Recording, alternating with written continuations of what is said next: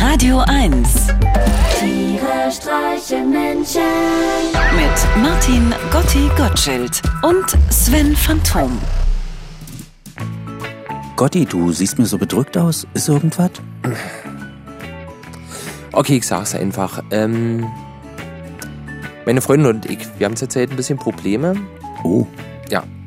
Es geht hauptsächlich darum, dass sie mir vorwirft, dass ich angeblich, Ja. wenn sie Dinge sagt, die mir nicht hundertprozentig passen, aha.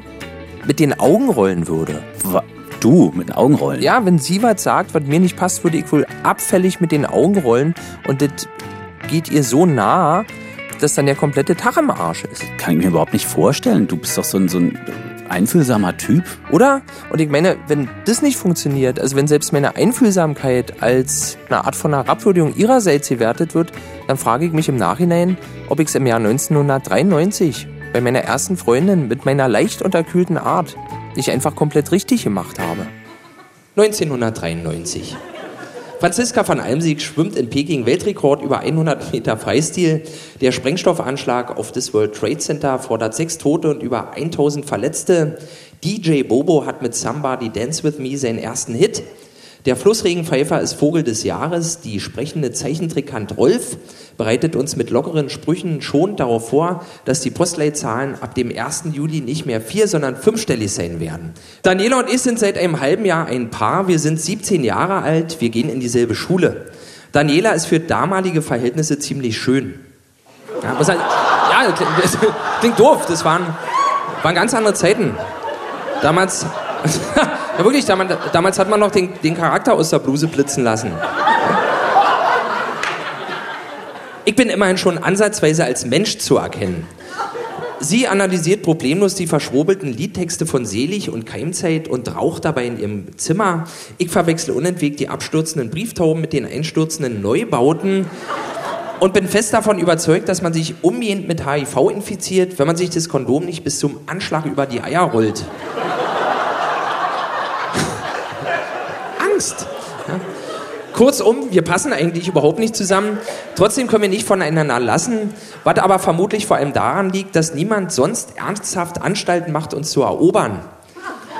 Ich mag es, dass Daniela so attraktiv und schlau ist und sie mag an mir, dass ich sie auch nach einer Schachtel Marlboro noch abschleckere wie eine junge Katze eine offene Thunfischdose im Müllsack. Das Einzige, was mich auf Abstand halten kann, sind Danielas lange, lockige Haare, die ich mit schöner Regelmäßigkeit im Eifer des Gefechts einatme, um sie gleich darauf schon wieder mit tränenden Augen auszuwürgen. Aber auch da hat sich Mutter Natur sicherlich etwas bei gedacht.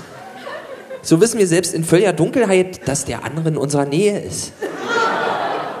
Eines Tages, ich habe gerade ein ganzes Bündel ihrer Korkenzieherlocken inhaliert, weil ich so doll lachen muss, als sie mir ihr neues absolutes Lieblingslied von einer Gruppe namens Radiohead vorspielt. Also eines Tages, da öffnet mir Daniela, dass sie am Ende der Woche gerne für ein paar Tage zu ihrer alten Schulfreundin nach Erfurt fahren würde.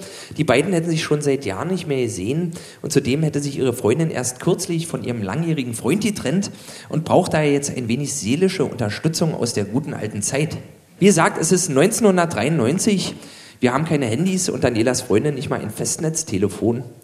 Schon zwei Tage nach ihrer Ankunft meldet sich Daniela aus einer Telefonzelle und berichtet mir mit zittriger Stimme, dass sie sich in Erfurt überhaupt nicht wohlfühle. Ihre Freundin ist wohl seit ein paar Tagen wieder frisch verliebt in den 20 Jahre älteren Besitzer der preiswerten Pizzeria in der Straße.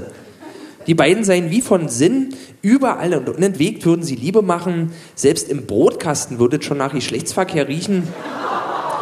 Daniela sagt, sie hält es nicht mehr länger aus und will deswegen wahrscheinlich schon morgen Nachmittag wieder zurück nach Berlin kommen. Es sei alles so furchtbar. Ich kann es kaum fassen. Nur zwei Tage weg und schon hat sie offenbar völlig vergessen, wie es bei mir zu Hause riecht.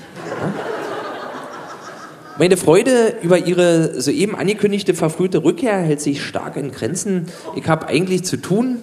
Der neue Otto-Katalog ist gerade angekommen.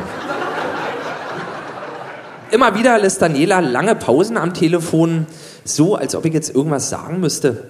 Aber was soll ich denn da wieder auf Aussagen wie, Martin, ich fühle mich so einsam, so als ob es niemanden auf der Welt gibt, der mich liebt. Ja, ich meine, das ist ja nicht mal eine richtige Frage. Ja.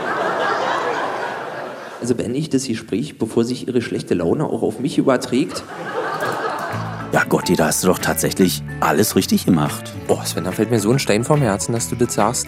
Weil ich hatte in letzter Zeit wirklich ab und an mal so leichte Anflüge von Selbstzweifel und schlechtem Gewissen.